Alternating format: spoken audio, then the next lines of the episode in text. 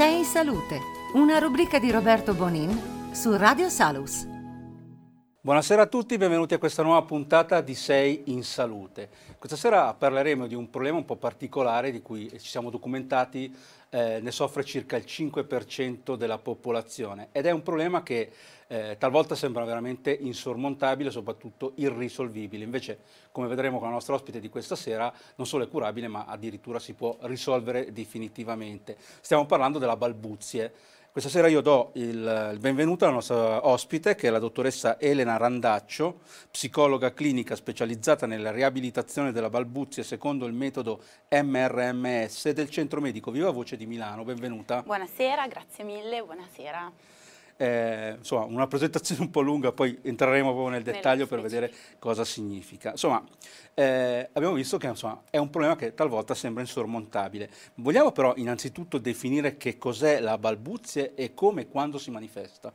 Assolutamente. Allora, per dare una risposta a questa domanda dobbiamo subito dire che in realtà si fa già un po' di fatica, in quanto si tratta di una manifestazione molto complessa e multidimensionale.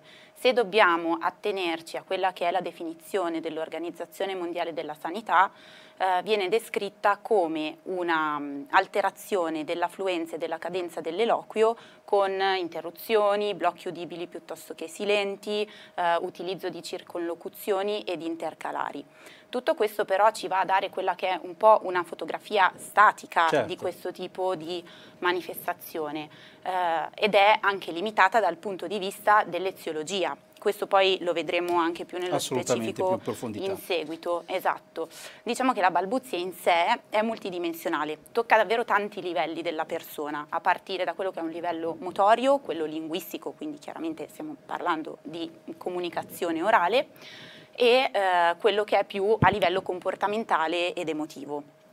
Mm, per andare più nello specifico, altri limiti relativi quindi a questa definizione sono il fatto che ci dia una visione assolutamente statica e eh, che fa riferimento a quelle che sono le manifestazioni osservabili da parte di un ascoltatore, mentre invece ehm, abbiamo una fondamentale differenza di manifestazione sia fra diversi soggetti, fra, fra diverse persone, sia a livello della stessa persona, nel senso che eh, la balbuzie è un fenomeno così variabile che può comparire per alcuni momenti della propria vita, del proprio arco di vita e rimanere totalmente silente in altri momenti, può allo stesso tempo ehm, comparire in alcune specifiche situazioni e non manifestarsi assolutamente in altre occasioni, così come eh, può avere una mh, manifestazione più chiaramente osservabile, quindi con appunto le classiche ripetizioni, un po' lo stereotipo che si ha di questa sì, certo. eh, tipologia di difficoltà, Uh, l'uso di intercalari, l'interruzione dell'eloquio e della frase, piuttosto che mh, girare un po' intorno a quello che si vuole andare a comunicare, uh, allungare alcuni suoni per facilitarne la fuoriuscita, usare degli intercalari. Queste sono proprio le cose più evidenti dal, dall'altro lato. Mentre se uh, dobbiamo considerare a pieno questa manifestazione, ci sono una serie di altri comportamenti che possono essere attribuiti anche a caratteristiche caratteriali della persona, che in realtà sono una strategia, una modalità per nasconderla, come ad esempio da questo punto di vista possiamo fare riferimento a tutto quello che è un silenzio, una rinuncia a interagire durante una conversazione, ehm, non entrare in un bar per ordinare qualcosa perché si sente che si farà una fatica, certo, e quindi si decide di evitare di confrontarsi con quella determinata situazione. Quindi è davvero eh, bisogna tenere in considerazione tantissimi aspetti contemporaneamente. Dal punto di vista ehm, quindi del, della quantificazione, della stima, è molto difficile raccogliere questo dato. Infatti il più recente dato a nostra disposizione risale al duemilacinque. Uh, da questo dato emerge che in Italia attualmente abbiamo un milione di persone balbuzienti, di cui centocinquantamila in fascia under diciotto. Come rapporto uomini-donne siamo quattro a uno per gli uomini, mentre in età prescolare di due a uno. Questa, questo cambiamento è anche legato al fatto che l'età di esordio si colloca fra i due e i sei anni, con una remissione spontanea di circa l'ottantotto per cento dei casi. Questo va a corrispondere chiaramente con tutta quella che è la fase di acquisizione del linguaggio, per cui il bambino prima dell'età scolare si sta ancora sperimentando, per certo. cui nella maggior parte dei casi in età prescolare si va a risolvere spontaneamente. Per quanto riguarda un'altra difficoltà proprio di ricezione di quanto sia l'incidenza della balbuzie a livello di popolazione, eh, è il fatto che non tutti accedono ad una rieducazione, ad una riabilitazione in questi termini, non Infatti. tutti si sentono eh, in grado di affrontarla, non tutti sanno a chi rivolgersi, come farlo, oltretutto ci sono vissuti e sentimenti proprio di vergogna, di frustrazione, per cui si tende molto a nasconderla.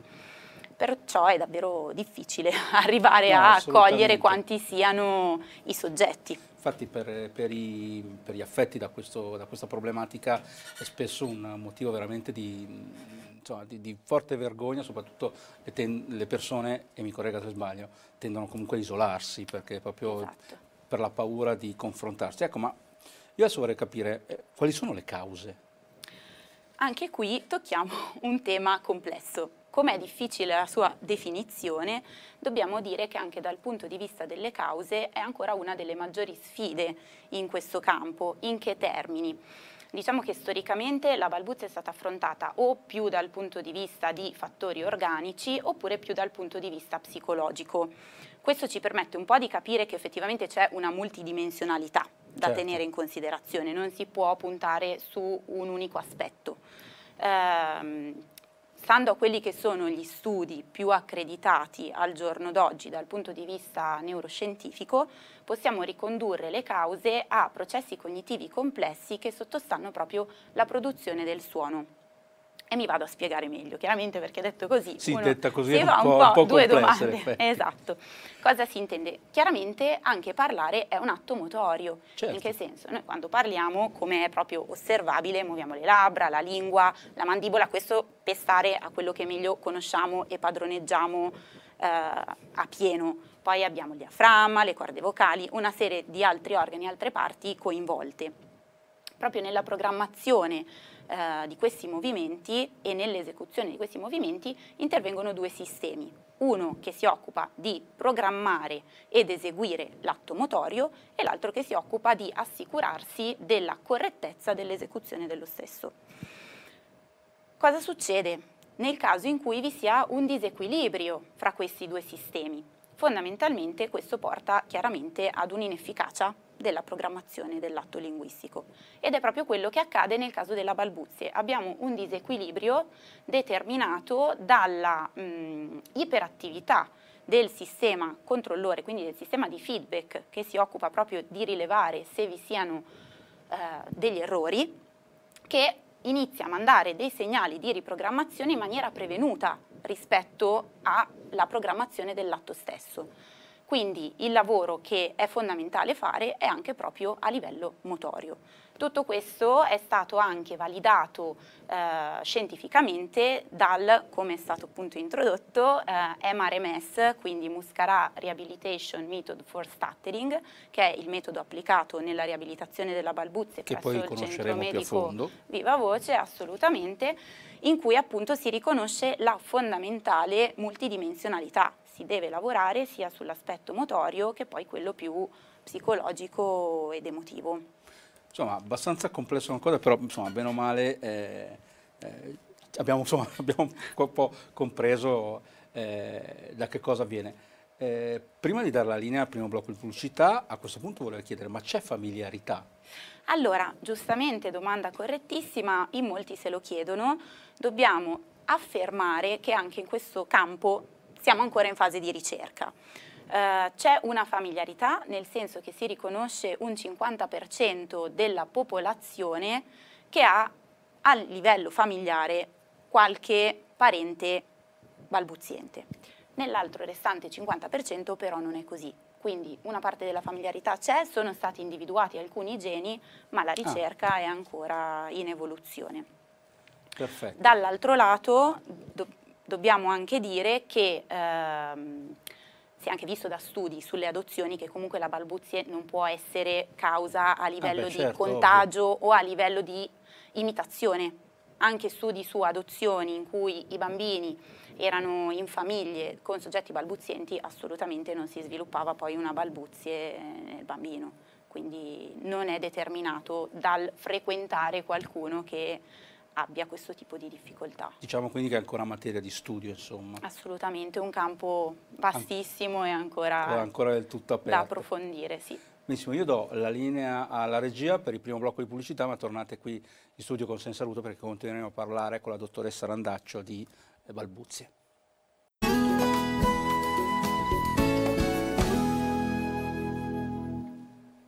Bentornati qui in studio con Sensalute, questa sera stiamo parlando di balbuzie.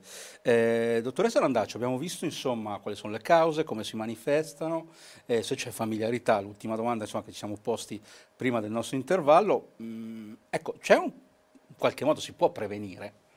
Allora, purtroppo non si può prevenire, nel senso che eh, la balbuzie è un fenomeno di cui appunto non conosciamo bene le cause, ma che si può slatentizzare a seconda di eventi che, che posso, può succedere appunto nella fase di acquisizione del linguaggio o in alcuni casi in età più evoluta, ma non c'è assolutamente un modo per poter fare qualcosa in anticipo, per giocare d'anticipo. È una cosa improvvisa talvolta. Esatto. Dunque, eh, passiamo invece adesso eh, insomma, alla parte più eh, interessante forse, che è il trattamento. Come viene trattata la, baldu- la balbuzia? Dunque, sulla balbuzie dobbiamo fare, riprendendo anche il discorso che avevo introdotto parlando delle cause, una distinzione sui trattamenti. Vi sono diversi tipi di trattamento. Dal punto di vista più mh, psicoemotivo c'è chi eh, lavora su questo fronte proprio appunto sulla gestione anche dell'emotività. In che termini? Sfatiamo un classico mito, lo stereotipo di hai l'ansia e quindi balbetti. Chiaramente se io già so, anche mettendomi nei panni di chi fa fatica a parlare in determinate situazioni, che potrei fare fatica, mi verrà l'ansia, ma l'ansia sarà in questo modo una conseguenza, non la causa scatenante. Andando a lavorare quindi sull'emozione, si andrebbe a lavorare sulle conseguenze e non sulle sue cause. Dall'altro lato, altri approcci, altri trattamenti che possono ri- risultare anche parzialmente efficaci, sono quelli che ehm, lavorano direttamente sulla meccanica, come si fa appunto anche in logopedia. Si riprende molto il principio del canto e della recitazione, andando a lavorare su allungare alcuni suoni, sul cantilenare, sul dare un ritmo all'eloquio, sul, sulla respirazione in alcuni casi, andando un po' a discapito però di quella che è la naturalezza dell'eloquio e del certo. modo di parlare della persona. Anche restando fermi al fatto che in alcuni momenti una parola esce bene, in un altro momento la stessa parola non esce, quindi non è un problema di linguaggio in questi termini. Per cui entrambi gli approcci hanno dei vantaggi e aiutano sensibilmente, ma non sono risolutivi. Di conseguenza, come dicevo prima, è importantissimo un approccio multidisciplinare che vada a mettere insieme tutti questi fattori. Quello che noi facciamo, seguendo il metodo M R M S, è proprio lavorare sia sul fronte motorio, in primis, quindi riacquisendo il controllo motorio e mettendomi in gioco, fronteggiando determinate situazioni in cui davvero mi renderò conto di poter avere la padronanza di quello che sto facendo e dell'esprimermi in quel determinato contesto, mi farà di conseguenza acquisire sicurezza, quindi andando a lavorare anche sull'aspetto più cognitivo ed emotivo, andando a modificare anche a livello di qualità di vita il benessere della persona. Ecco, poi torneremo sul metodo M R M S perché insomma, siamo anche curiosi di conoscerlo mm-hmm. un po', in modo un po' più approfondito. Volevo fare una domanda. Spesso, eh, infatti, bene o male, insomma, abbia, anche per quello abbiamo organizzato questa puntata, si fa eh, confusione tra varie definizioni.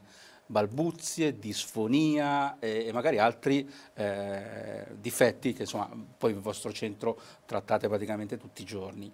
Eh, sono invece cose ben distinte, differenti. Confermo, assolutamente sì, sono differenti. Eh, diciamo che La prima distinzione che già ritroviamo riguarda la definizione data dall'Organizzazione Mondiale della Sanità, riprendendo proprio il manuale di classificazione delle malattie, l'I C D, che li distingue sia a livello di eziologia che di sintomatologia che di diagnosi, per cui assolutamente sono diversi. Come abbiamo già detto, sulla balbuzia abbiamo diversi limiti su questo fronte, in quanto in primis non abbiamo delle cause certe. Certo. Questo di conseguenza non porta neanche ad una chiarezza di trattamento e di intervento. In generale, per tutti questi disturbi, chiaramente riguardano il linguaggio, la cosa fondamentale da sottolineare come fattore comune è che si debba andare a lavorare su più fronti, non soltanto la voce, quindi l'emissione del suono, ma proprio tutti gli aspetti relativi a comunicazione e capacità espressiva.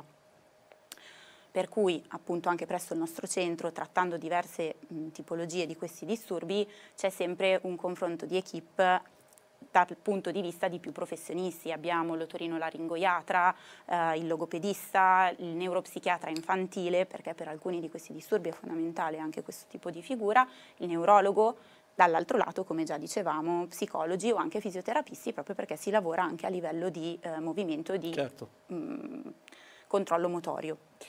Um, quindi sì, um, è fondamentale. Se dobbiamo fare un po' una distinzione per capire meglio di che cosa si tratta, possiamo dire che uh, la disfonia, per esempio, sono tutti quei disturbi relativi alla voce, tipico di professioni dove la voce è il centro, quindi attori, cantanti, professori, um, dove la voce viene davvero molto sforzata, certo. quindi può portare ad una disfonia più funzionale, data proprio dallo sforzo, oppure abbiamo anche disfonie organiche dovute a lesioni, interventi, altre cause differenti, insomma. Per quanto riguarda altrimenti una distinzione con i disturbi specifici del linguaggio, con cui si può sempre fare un pochino di confusione, si tratta invece di mh, disturbi che vengono innanzitutto diagnosticati intorno ai tre anni, ma riguardano proprio la produzione, comprensione ed utilizzo del linguaggio.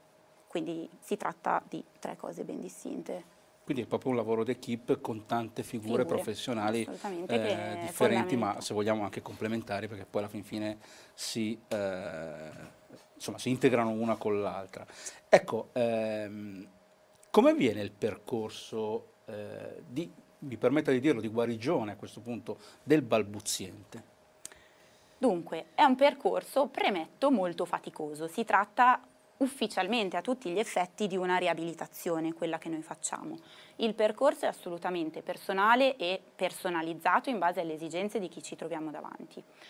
Ha inizio con un colloquio conoscitivo dove appunto si va a mh, valutare tutta quella che è la storia e l'incidenza della balbuzie sulla quotidianità della persona, quindi si va a raccogliere quali sono i suoi veri bisogni che vanno oltre la semplice voglia di essere maggiormente fluenti. Quando si inizia davvero il percorso si distinguono due fasi. La prima, della durata di cinque giorni, più intensiva, dove si lavora sull'acquisizione di questo controllo motorio, quindi questa nuova abilità di controllo. Si parte chiaramente all'interno di quello che è l'ambulatorio, prima con una parte più tecnica, che si va però già subito a spendere, a mettere sul campo, eh, sia all'interno dell'ambulatorio, quindi magari mettendosi in piccole situazioni di confronto, che può essere la lettura davanti ad altre persone, presentarsi con qualcuno, andando già nell'arco dei cinque giorni ad alzare questa asticella, a rendere il banco di prova più stressante, per esempio facendo telefonate, oppure ci sono persone con cui lavoriamo che eh, fino a quel momento non hanno mai mandato un messaggio vocale, che mandano davvero il loro primo messaggio vocale eh, in questa occasione, in questo contesto. Eh, oppure ancora usciamo, andiamo per strada, fermiamo i passanti, chiediamo informazioni. Chiaramente poi, essendo una manifestazione molto variabile, anche le esigenze del singolo possono essere differenti. Certo. Cerchiamo sempre di andare ad incidere al fine di promuovere l'esperienza di cui quella persona ha bisogno. Al termine di questi cinque giorni ci sarà quindi un'abilità che si sa padroneggiare a pieno per potersi controllare. Mm, quello che è fondamentale però sapere e di cui avere consapevolezza è che questa abilità ha bisogno di essere consolidata. Il percorso di consolidamento ha una durata di circa sei mesi, dove il lavoro deve essere costante e quotidiano. Nell'arco di questo periodo ci sarà un professionista di riferimento che affiancherà la persona davvero quasi quotidianamente, con dei contatti attraverso sia video che vengono inviati, dove si stabiliscono chiaramente degli obiettivi comuni che si vogliono raggiungere e su cui si va a lavorare insieme, andando ad alzare man mano eh, proprio l'obiettivo, con videochiamate dove confrontarsi rispetto al punto del percorso, quali possono essere ancora le difficoltà in essere, come poterle affrontare, come poter migliorare e correggere quello che ancora non va, e in ultimo appuntamenti in presenza dove poter lavorare chiaramente nel faccia a faccia.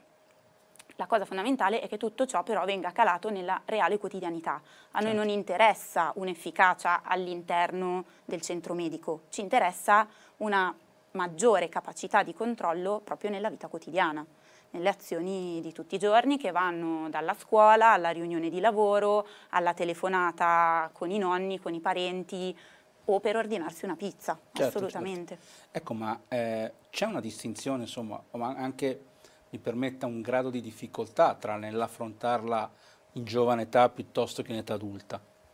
Dunque, chiaramente si può affrontare lungo tutto l'arco di vita. Noi iniziamo a lavorare con bambini dai sei anni perché, come vi spiegavo all'inizio, entro quest'età ci potrebbe essere una risoluzione spontanea, per cui iniziamo a lavorare con bambini dai sei anni, ma non c'è un limite di età. Per dirvi, attualmente il nostro più grande paziente ha settanta anni, quindi ah. assolutamente si può lavorare mh, qualsiasi sia l'età da questo punto di vista. La cosa importante da tenere presente è sempre la motivazione e la costanza nel lavoro, perché passivamente purtroppo non si può risolvere, è importantissimo che ci sia la messa in gioco e la voglia di fare. Eh, chiaramente quello che differenzia sicuramente le età è che il bambino ha una maggior plasticità. Noi, andando a lavorare sul controllo motorio e l'apprendimento motorio, avremo dei risultati molto più rapidi sui bambini di quanto non può essere poi in un periodo successivo, ma si può comunque assolutamente affrontare in tutte le età.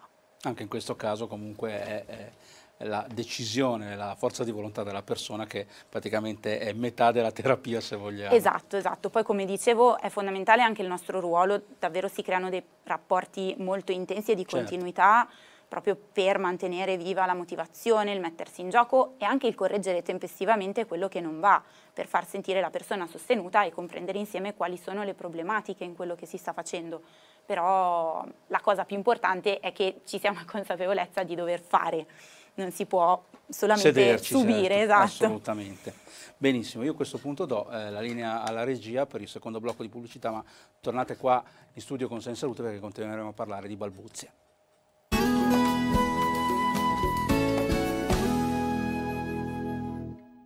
Bentornati qui in studio con Sei in Salute. Questa sera stiamo parlando di eh, balbuzie, insomma stiamo scoprendo piano piano, con l'aiuto della dottoressa Randaccio, insomma, questo mondo che era molto eh, intricato e soprattutto poco conosciuto. Eh, no, abbiamo parlato un po' della balbuzia in generale. Eh, non possiamo non parlare del mondo scolastico perché, insomma, spesso e volentieri eh, le persone, eh, i ragazzi soprattutto, si trovano ad affrontare questo grosso problema che mh, nella loro carriera scolastica gli crea non pochi problemi. Come possiamo intervenire in questo caso? Assolutamente. Dunque, chiaramente è un impatto importante quello sul contesto scolastico. È il primo contesto innanzitutto dove il bambino o il ragazzo iniziano a prendere consapevolezza di questo tipo di fatica, iniziano a sperimentare anche sentimenti più di frustrazione, certo, vergogna proprio nell'esprimersi, inefficacia, abbassamento dell'autostima. Questo porta purtroppo in tanti casi anche ad essere motivo di derisione, essere più facilmente vittime di episodi di bullismo o, in alcuni casi estremi, anche ad un abbandono scolastico. Dall'altro canto, gli insegnanti non sempre sanno come fronteggiare questo tipo di difficoltà, quindi cercano di aiutare il ragazzo balbuziente, il bambino balbuziente, un po' dispensandolo da alcuni tipi di esposizione che possono magari essere eh, l'interrogazione, piuttosto che la lettura davanti alla classe o una recita. Ehm, cercando però sempre un po', appunto, di mediare e venire incontro a quella che è la difficoltà. Quello che noi facciamo è sensibilizzare a trecentosessanta gradi eh, dal punto di vista di figure che hanno a che fare con eh, il bambino, con il ragazzo. a partire sicuramente dagli insegnanti, a quelli che possono essere educatori, allenatori, ma anche i familiari e i parenti, nel senso che in primo luogo è importantissimo fornire una chiarezza di che cosa sia la balbuzia e di come sia meglio comportarsi e rapportarsi con il bambino, in modo da seguire una linea comune, perché in tanti casi purtroppo ci sono dei comportamenti che magari non sono esattamente la modalità migliore per favorire una sua crescita.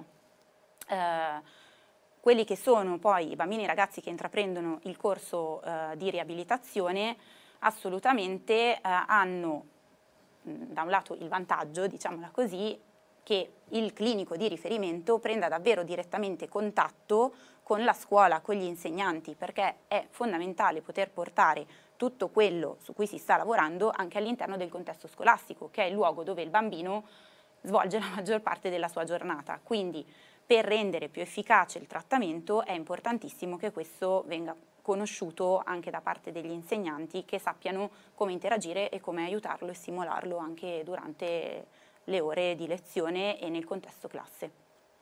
Ecco, mh, le faccio la stessa domanda per quanto riguarda invece il mondo degli adulti. Eh, ovviamente una persona che soffre di balbuzie ha non pochi problemi anche a livello di lavoro, soprattutto nella sua, quella che è la sua carriera professionale. In questo caso com, com'è che si può eh, sensibilizzare chi lavora con questa persona? Da questo punto di vista la domanda è ancora più complessa, nel senso che chiaramente quando si ha a che fare con la rete in età scolare è più facile potersi confrontare con diverse certo, figure dell'intorno. Eh, quando invece si tratta di adulti, in primo luogo non tutti sono disposti a renderlo tra virgolette pubblico, quindi a è comunicarlo vero, anche ad altre persone con cui ci si interfaccia. Spesso c'è molta vergogna, Eh, molta voglia di nascondere questa difficoltà, quindi eh, in tanti casi c'è anche un pregiudicarsi la carriera, c'è eh chi certo, proprio a causa della difficoltà sceglie di fare un altro tipo di lavoro anche se il suo sogno sarebbe un altro, così come ci sono molti pregiudizi, a seconda dell'utenza con cui ci si deve confrontare purtroppo alcune professioni hanno un po' la chiusura nei confronti di chi fa fatica a comunicare. Quindi come ci si può lavorare? Se c'è una maggiore apertura da parte proprio della persona che si rivolge a noi, possiamo anche confrontarci o più direttamente di solito si danno dei suggerimenti alla persona su come poter portare la tematica all'interno del contesto lavorativo, che sia con colleghi, che sia con capi. Non sempre questo è possibile. Certo. Quindi dipende molto dai bisogni e dalla persona con cui si sta lavorando. Immagino.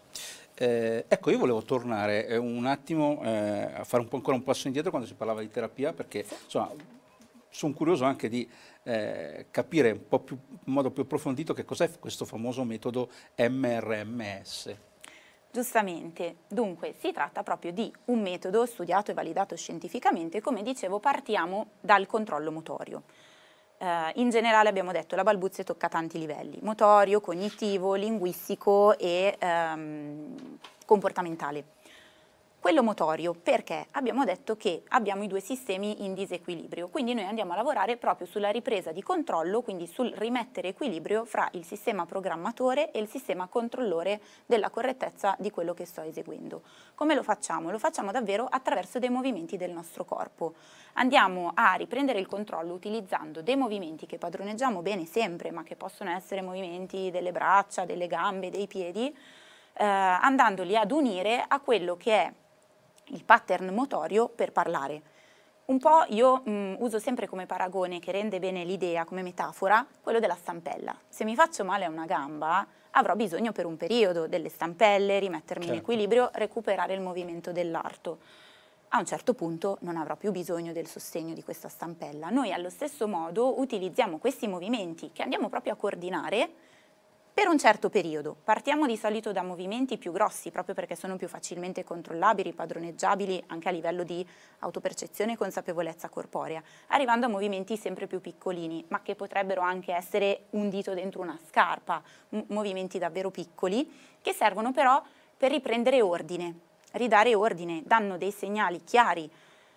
Spesso nella balbuzia cosa succede? Istintivamente voglio mettere forza, voglio spingere fuori quello che non riesco a dire, Quindi su un fronte abbiamo chi magari ha una risposta appunto di forza e cerca di spingere fuori, in alcuni casi arrivando anche a spasmi, perdita di controllo anche di altre parti del corpo, non necessariamente implicate nella fonazione. Sull'altro fronte a volte abbiamo una risposta di tipo più comportamentale. Che cosa si intende per risposta comportamentale? Si va a cercare un'altra strategia per fronteggiare questo blocco, quindi eh, mi accorgo che quella parola non mi uscirà, ci giro un po' intorno, cerco un sinonimo perché mi uscirà più facile, ci infilo un intercalare, ehm, temporeggio o non intervengo. Quindi a seconda anche della modalità di, app- di approccio al blocco sceglierò una strategia eh, differente per rispondere. In questo caso, con il metodo con cui lavoriamo, invece, devo proprio avere padronanza del mio corpo, devo sentire di non stare facendo niente. Come lei in questo momento sta ascoltando me, non sta facendo nulla, la stessa cosa deve essere la percezione di effettivamente il mio corpo non sta facendo nulla, non sto già preparando il colpo in canna per caricarmi Capito. E spingerlo fuori. Quindi andare a riacquisire proprio un controllo motorio vero e proprio. Interessante, insomma, eh. Fino a poi insomma, dietro delle sigle si eh, nascondono poi delle cose anche complesse e eh, abbastanza articolate. Eh, ecco, io insomma siamo in chiusura della nostra trasmissione. Eh, volevo chiedere a questo punto, possiamo dare un consiglio pratico ai nostri telespettatori, a, soprattutto a chi soffre magari di balbuzie o magari anche a chi ne è eh, coinvolto, quindi insegnanti in questo caso, docenti, professori? In molti casi chiaramente ci sono genitori che in età prescolare si rivolgono anche a noi, per cui hanno assolutamente bisogno di eh, ricevere questo tipo di informazioni che sono utilissime anche per quanto riguarda tutto il contesto scolare, che sono, mh, ora le sentirete, informazioni di base, consigli pratici, chiamiamoli così, che garantiscono però una comunicazione quanto più efficace per il bambino. Innanzitutto garantire un ascolto, cioè non anticipare, non terminare le frasi o le parole, lasciare che il bambino si esprima liberamente arrivando a concludere il discorso, quindi dandogli tutto il tempo di cui ha bisogno in primis, mantenendo il contatto visivo, quindi dandogli attenzione e dando più importanza a quello che è il contenuto di ciò che ci vuole dire, che ci vuole comunicare, che non alla forma con cui lo sta esprimendo. Inoltre è fondamentale non sostituirsi a lui, in che termini? Non esonerarlo dal fare qualcosa, dal confrontarsi con determinate situazioni, da una parte perché va ad abbassare l'autostima e lo etichetta un po' come tu non sei in grado, tu non sei capace di fare questo, lo faccio io al posto tuo, mentre è importantissimo far sì che il bambino si senta protagonista della sua vita e in grado di poter affrontare tutte le situazioni. Eh, in ultimo è sempre importante confrontarsi con tutte le figure che hanno a che fare con il bambino, l'insegnante a scuola, i nonni se ci stanno nel pomeriggio, educatori eccetera, perché per poter avere uno sguardo più completo di come il bambino interagisce, quali sono le sue relazioni e che tipo di fatiche ci possono essere. Perché la balbuzia non diventi un tabù, quindi se ne parli tranquillamente e perché assolutamente si può affrontare, ci si può lavorare, una soluzione c'è, l'importante è non trasmettere questa paura proprio al bambino di c'è qualcosa che non va, non sappiamo cosa fare, ci si può assolutamente lavorare e riprendere al cento per cento il controllo del, dell'interazione anche della comunicazione orale. Benissimo, beh, eh, interessante, soprattutto utile quello che ha detto insomma, in finale di trasmissione. Io ringrazio a questo punto la nostra ospite di questa sera, la dottoressa Elena Randaccio, psicologa clinica specializzata nella riabilitazione del balbuzia secondo il metodo M R M S del Centro Medico Viva Voce di Milano. Eh, come sempre eh, vi do appuntamento alla prossima settimana con una nuova trasmissione di Sei in Salute. Vi ricordo di andare a visitare i nostri siti web w w w punto informatv punto i t e w w w punto tecnomedicina punto i t. Ringrazio Andrea in regia, ringrazio R B M Group e come sempre in finale delle nostre trasmissioni ricordo sempre buona salute a tutti.